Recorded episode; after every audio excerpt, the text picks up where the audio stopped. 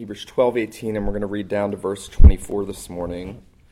And there, the writer of Hebrews is bringing his argument about not wandering and continuing on in faith to a close with these words, "For you have not come to what may be touched, a blazing fire and darkness and gloom and a tempest and the sound of a trumpet and a voice whose words made the hearers beg that no further messages be spoken to them, for they could not endure the order that was given, if even a beast touches the mountain, it shall be stoned. Indeed, so terrifying was the sight that Moses said, I tremble with fear. But you have come to Mount Zion and to the city of the living God, the heavenly Jerusalem, and to innumerable angels in festal gathering, and to the assembly of the firstborn who are enrolled in heaven, and to God, the judge of all, and to the spirits of the righteous made perfect, and to Jesus, the mediator of a new covenant, and to the sprinkled blood that speaks a better word than the blood of Abel." As we come to consider this third and final section in Spheres of Worship, we want to talk this morning about corporate worship, which, and I want to remind us of the quote that I read at the outset, and I'm going to read it again, that J.I. Packer wrote in his book on the Puritans. Packer makes this point. Of these three, private, family, and public worship, or corporate worship, Packer says public worship is the most important. David Clarkson was entirely typical when preaching on Psalm 87:2 under the title Public Worship to be Preferred Before Private, argued from Scripture that the Lord is most glorified by public worship. There is more of the Lord's presence in public worship. Here are the clearest manifestations of God. There is more spiritual advantage to be got in the use of public ordinances, and public worship is more edifying. Now, that's a bold statement, and I argued that I'm not sure I entirely agree that it's more important. I think they are all equally important, but there is an emphasis laid on corporate worship in the Bible that should take us back and give us pause to ask, is this what I am moving toward every week? Every week is the highlight of my week. Now, and we'll get into the Lord's Day, we'll get into the Sabbath as we consider this. There's a sense in which every week is moving to the Lord's Day, and there's a sense in which every week is flowing from the Lord's Day. Both are true. We are being carried, the psalmist says, from strength to strength. I think that may be an allusion to weekly gathering of the saints together, being strengthened under the ministry of the word, being carried on to glory. Everyone appears before God in Zion. And it's hard to read the Bible and not see the emphasis that's placed on corporate worship. God places this weighty emphasis on the gathered assembly, not on small groups, as nice as they are, not on private devotions, as important as it is. There's actually very few places where private worship is set out in Scripture. We saw the few that it is. And family worship does not take the front seat. It's not in the driver's seat. You know, too many families today, there's a trend where family worship is becoming worship of the family. And people that are taking it seriously are putting it in the driver's seat. And yet, in the Bible, corporate worship, public worship is in the driver's seat. We see this unfold through all of Scripture. And so what I want to do today, I want to briefly talk about a few things in Hebrews 12, and then I want to give us sort of a biblical theology of corporate worship. And then in the next two lessons together, we'll talk more about specifics, how to benefit our role, my role, how we get the most out of it. But notice that here in Hebrews 12, the writer of Hebrews really gives us a biblical theology of public worship. He takes us back to Mount Sinai, and he says to the New Covenant assembly, you've not come to that mountain to worship, where the holiness of God kept the people from his presence in many respects, representing the perfections and the righteousness and the holiness and even the terror of the Lord. But you've come into the heavenly temple. You've come to the heavenly Mount Zion. You've been brought near through the blood of Jesus. That's been his big argument. You've come to a better mountain. You've come as a gathered assembly. Now, one of the interesting things is that what God does in redeeming Israel out of Egypt is that he doesn't redeem them as individuals. This is an enormous point. There's going to be writers that you'll read, some of whom I think are less than helpful, that will say we've overemphasized individual salvation and we've underemphasized corporate, the gathered representative way God works with his church collectively. I think that they're right. I think evangelicalism, by and large, did so emphasize individual personal salvation that in the 20th century, corporate worship was minimized. I wonder, and I'm just asking this out loud, I wonder if that doesn't play into the fact why so many struggle to desire being together on the Lord's Day.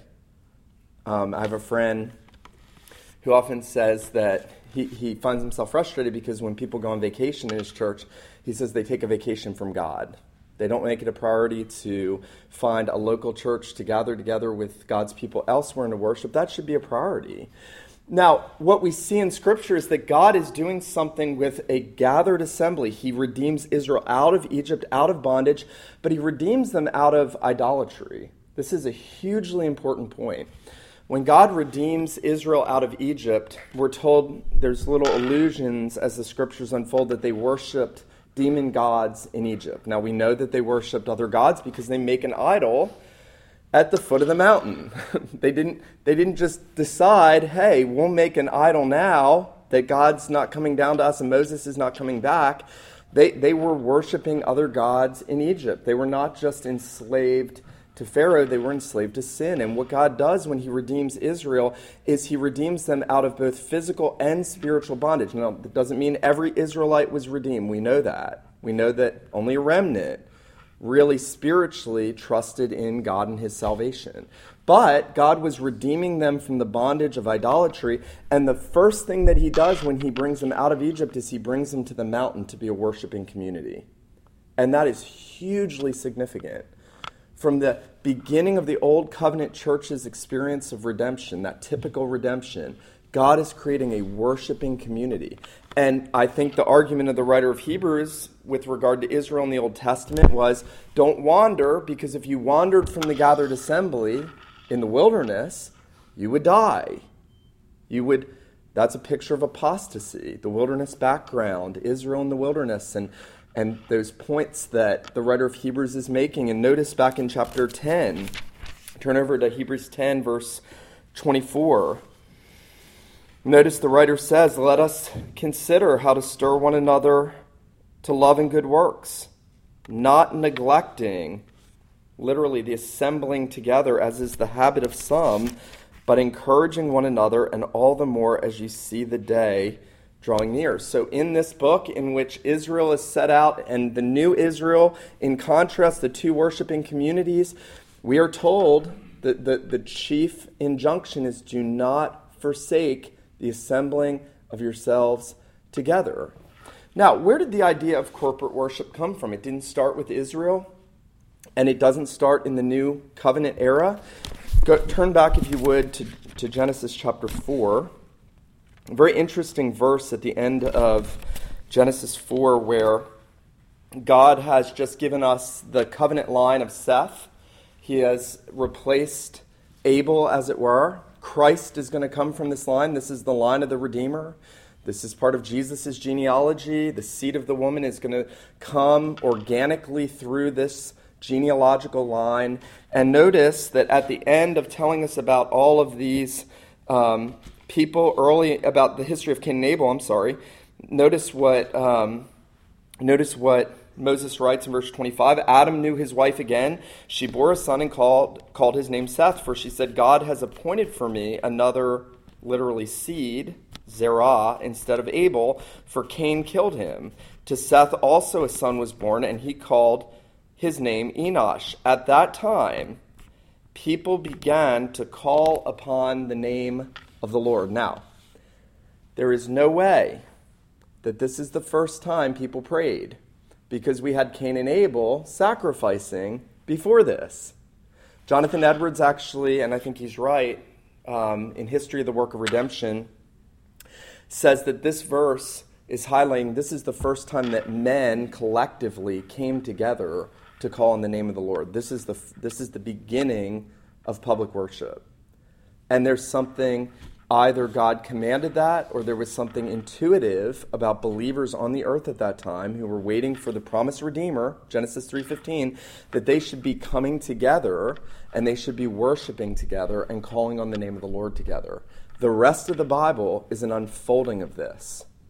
In fact, I would argue that if you challenge yourself to go through Scripture, 99.9% of everything about worship is public and corporate and collective in nature in the Bible.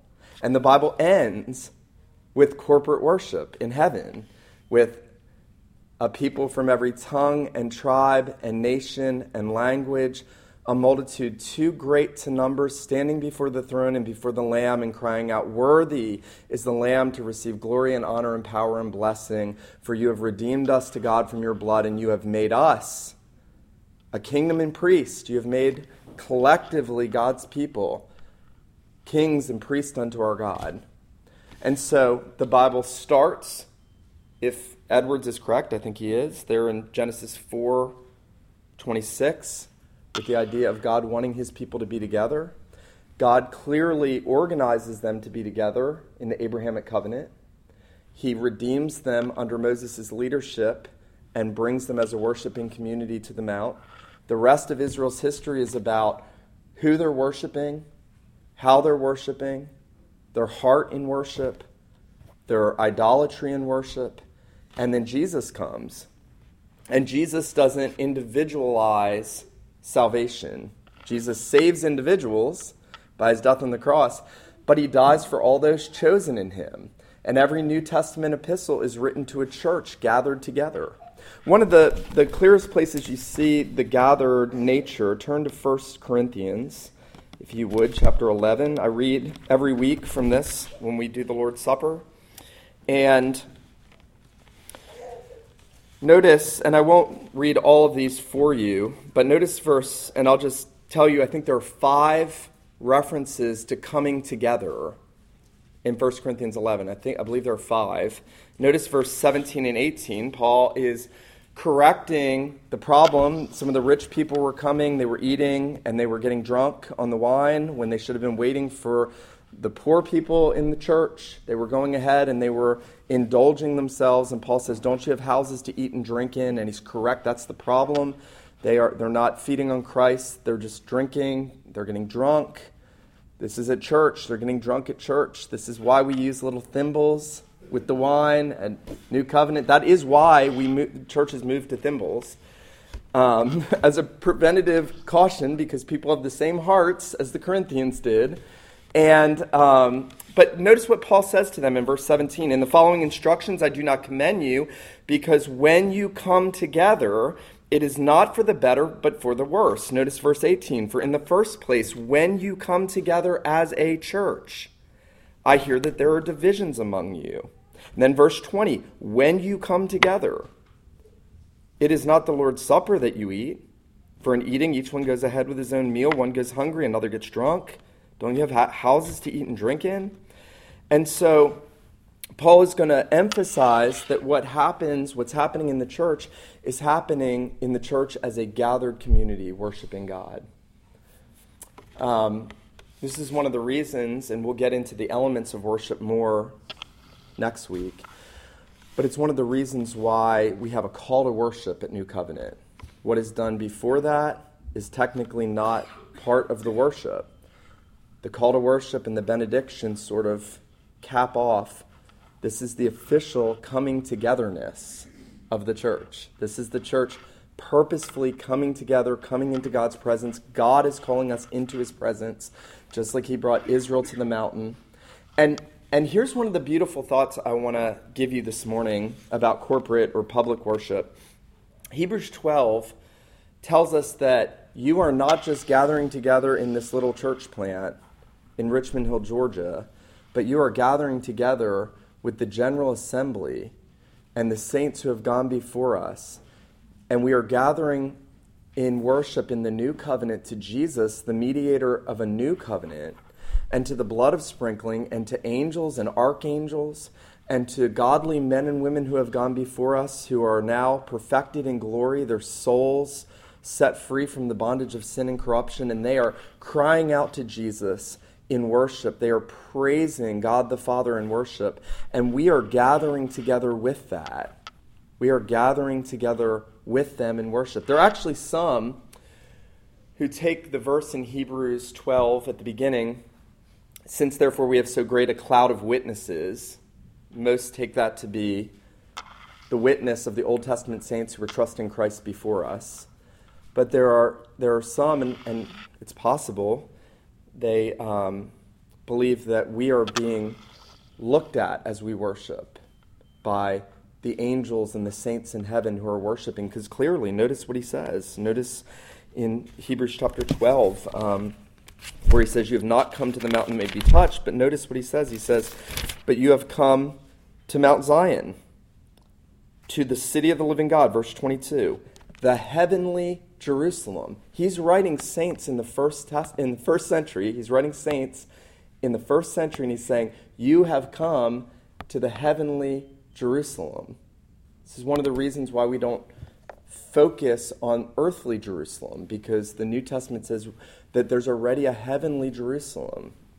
Notice, the city of the living God, to innumerable angels in festal gathering, to the assembly, and there's that idea, verse 23, to the assembly, to the church, the ecclesia, of the firstborn who are enrolled in heaven. So this is why David Clarkson and all the Puritans would say what they said about public worship. This is why Packer writes that it's the most important, arguable how we put that. It is where everything is moving, and it is the greatest experience that we have as believers. I have a friend who we talk about evening worship because we'll start evening worship this fall, and that sort of died off. We'll get into that. We'll talk about morning and evening worship, what the Bible says, what it doesn't say. But he's pastored this church for decades, and he said, I have taught the people of God that they should want to be together, and they should be there gathered together, worshiping together. If the church is calling, if God is calling his people to worship morning and evening, that they should be there, they should want to be there, and he gets 50% or 60% come out, or 40%. And he says, now I just tell him, listen, you should come tonight because we're going to have somebody very special here tonight. Jesus is going to be here. We're going to have somebody very special here tonight. Jesus will be here. And that's what the writer of Hebrews is saying. When we gather together, Jesus is there. We are coming to Christ. We have the most important person in the universe is in our midst when we gather together. And that's a guarantee that what we are doing is we are coming into the presence of Jesus Christ. He's with us. He stands as the high priest and the king among the lampstands. That's the picture in Revelation. When John writes the seven churches, he says, I saw one standing among the seven lampstands. His eyes were like a flame of fire. He had a sharp sword coming out of his mouth. Jesus Christ calls his people together. He proclaims his word. What we said in the sermon last Sunday was that when the word is preached by men that God has appointed and the gospel is proclaimed, that the Bible actually says Jesus is speaking. It doesn't say when the word is read, it is true, but in a special way, when the word is preached, Paul says, how can they call on him whom they have not heard? How can they hear without a preacher? How can they preach unless they're sent? And then in Ephesians, Paul says, he, Christ, came and preached peace to you.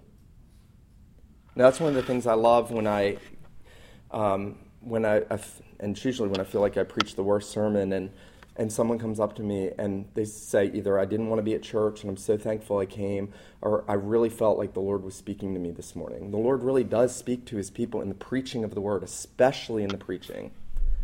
And that happens in the context of the gathered assembly. I get to sit under preaching. I get to worship as a recipient of preaching maybe 4 times a year. It's one of the hard things about being a pastor. It's very different. I am fed as I preach to people, but there's something very different that happens when I sit under the preaching of the word. And at our last Presbytery meeting, there were maybe 30 of us, and a friend of mine in Augusta who's a pastor, he opened his church and he preached out of, don't tell me, Travis, this will come to me. He preached out of the last chapter of the Old Testament, Malachi. And it was like water running over my soul. And that's the experience that God wants his people to have as Christ is proclaimed in the gathered assembly. That's why these should be the highlights of our week. Now, I want to move, and I know we're covering a lot of theology very quickly this morning. I want us to consider the idea of the Lord's Day specifically, because someone could say, well, we can have small group on Tuesday night, and that's coming together. And we could have a women's Bible study on a certain morning, and that's coming together, isn't it? How do we know that when Paul says, when you come together, he's intimating on a certain day? What do we do with the Sabbath? How does all this kind of dovetail? Well, first of all, I'd say 1 Corinthians 16:1 is a very important verse. Go ahead and turn there, 1 Corinthians 16:1 and 2. Paul is encouraging the church in Corinth, of whom he's already told, when you come together. This is the same church. So he's told us in chapter 11 over and over, when you come together. And so then the natural question would be, when do they come together? And notice here in chapter 16, 1 and 2, concerning the collection for the saints, as I directed the churches of Galatia, so you also are to do, on the first day of every week, each of you is to put something aside and store it up as he may prosper, so that there will be no collecting when I come. Now, while this is descriptive and not prescriptive, it is nonetheless very revealing that they were meeting together on the first day of the week. It's also clear that after Jesus' resurrection, the disciples were gathered together. If you read the end of the gospel narratives, 8 days later. And so they're gathering together on the first day of the week. It's very clear. Now some say, well, that's because the Jewish synagogues kicked them out and they couldn't worship on Saturday. If you want to be a Seventh-day Adventist, that's okay, but I don't think that that's what the Bible teaches. I don't think the only reason why they met on the first day of the week was because the Jewish synagogues kicked them out and they couldn't be participatory on that day in worship with the Jewish people. There is a day, turn to Revelation chapter 1. There is one day in which God expects his people be worshiping him collectively, publicly. Notice John is giving the revelation that Christ has given to him, and he says there in verse 10, I was in the Spirit on the Lord's day, and I heard behind me a loud voice like a trumpet saying, write what you see in a book, send it to the seven churches. Now, my friends who are anti-Sabbatarian, my best friend is not Sabbatarian, he will say, well, every day is the Lord's day. I get it. Every day is the Lord's day. Every day belongs to the Lord. We should live every day for the Lord. But this is a specific day the Apostle John has said is set apart. He said, I was in the Spirit on the Lord's day, not on one of every day, which is the Lord's day, but on the Lord's day. Now, where does that idea come from? That idea comes out of the Old Testament, the day of the Lord. Now, let me see if I have enough time to do this. I try to give you some heavy theology in 10 minutes and then questions. Isaiah 58, don't turn there, but the prophet says, the Lord says through the prophet to the people of God, if you turn away your foot from doing what you want on my Sabbath, on the holy day of the Lord, he says, on the holy day of the Lord, the Yom Yahweh in Hebrew, the day of the Lord, the Lord's day. On the Old Covenant, that was the Old Testament Sabbath, that was Saturday. And it's also interesting that that goes back to creation and it points to consummation. There was a Sabbath day, the seventh day, God set it apart, sanctified it. That was a day for Adam to worship and rest. It was not a distinctively Jewish prescription. Jesus says man was not made for the Sabbath, but the Sabbath for man. He doesn't say the Jews were not made for the Sabbath, but the Sabbath for Jews. So that's a mistake some make. The Sabbath day is the day that God is foreshadowing the eternal rest that we will have in glory, in that heavenly worship room in that gathered assembly worshiping God and the Lamb. And the writer of Hebrews draws that out for us when he tells us there remains a Sabbath rest. There is a rest. God has appointed a rest for those who would believe in Jesus. Jesus has secured that rest. I've also always found it fascinating that Jesus finishes the work of redemption just like he does the work of creation. So Jesus creates everything, looks back and says, it is good. He finishes the work of redemption. He looks back and he says, it is finished. I think there's an intentional parallel. And then at creation, he rests. He sets this day aside for worship and for that to show Adam that there's something better. There's an eternal rest to enter into. And then Jesus rests from the work of redemption in the tomb on the Old Covenant Sabbath, the last Old Covenant Sabbath. He rests from the work of redemption. And he rests all that day. And he rises up on the first day of the week. And he ushers in the new creation. And he brings with him all of the glory that he has merited by his life, death, and resurrection. He has won that rest for his people. I love John Bunyan's statement. He has given me rest from his sorrows and life from his death. He has given me rest by his sorrows and life from his death. And so Jesus is our Sabbath rest, and we don't want to skip over that. He's also the Lord of the Sabbath. John's in the Spirit on the Lord's Day, and he hears Jesus, the Lord of the Sabbath. Jesus is the one that says, come unto me, and I'll give you rest for your souls. And yet there's still a day. The Bible ends. There's still this day. Now, how do we get from the 7th to the 1st? I think that the clearest way of understanding this is that in the law, there were these foreshadowings, there were these festivals, and then these Sabbaths, which Paul in Colossians says were shadows, they're done, substance is Christ.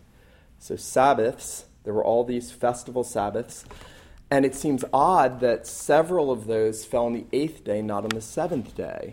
And if you were a good Jew and you were a believing Jew, you might ask, okay, this has something to do with redemption, because Jesus is going to say he fulfills all the festivals. And I know that the Sabbath is intimating something better, but it's always been on the 7th day since creation. Why is God giving us these 8th-day Sabbaths? I think if you think about a 7-day work week, what is the first day? It denotes beginning. What's the 8th day? A re-beginning, a recreation, creation, new creation. I think that that's taught everywhere. I believe that the baby boys were circumcised in Israel on the 8th day, not because clotting was the highest, but because the 8th day denoted new creation. And God was going to bring new creation through the circumcision of Jesus. So it would make sense that the shift from the 7th day to the 8th, which is 8 and 1 on a 7-day work week, that's the same day. It's the Lord's Day. It's the redemptive historical shift. And I think that's why we find everyone in the New Testament worshiping collectively on the Lord's Day. Now, there's also something interesting about the phrase, the Yom Yahweh, the Day of the Lord. And that is that when the prophets speak of the Day of the Lord, they often speak of that last day. So they're often speaking about the day of judgment and salvation. So if you went through Joel, if you went through the other prophets in the Old Testament, you would find that the day of the Lord is either a day of anticipating redemption or it's a day of anticipating judgment. And that means that what we do, and this is where I want to tie this together, when John says, I was in the Spirit on the Lord's Day, he is worshiping God in prison on Patmos. On the Lord's Day, he's worshiping and yet, at the same time, he is giving us a vision of consummation. And I think that the two tie together so that what we do here on the Lord's Day is helping us anticipate. I do not anticipate heaven so much as I do on the Lord's Day. When I preach to God's people, it helps me anticipate and desire that final day of salvation and redemption.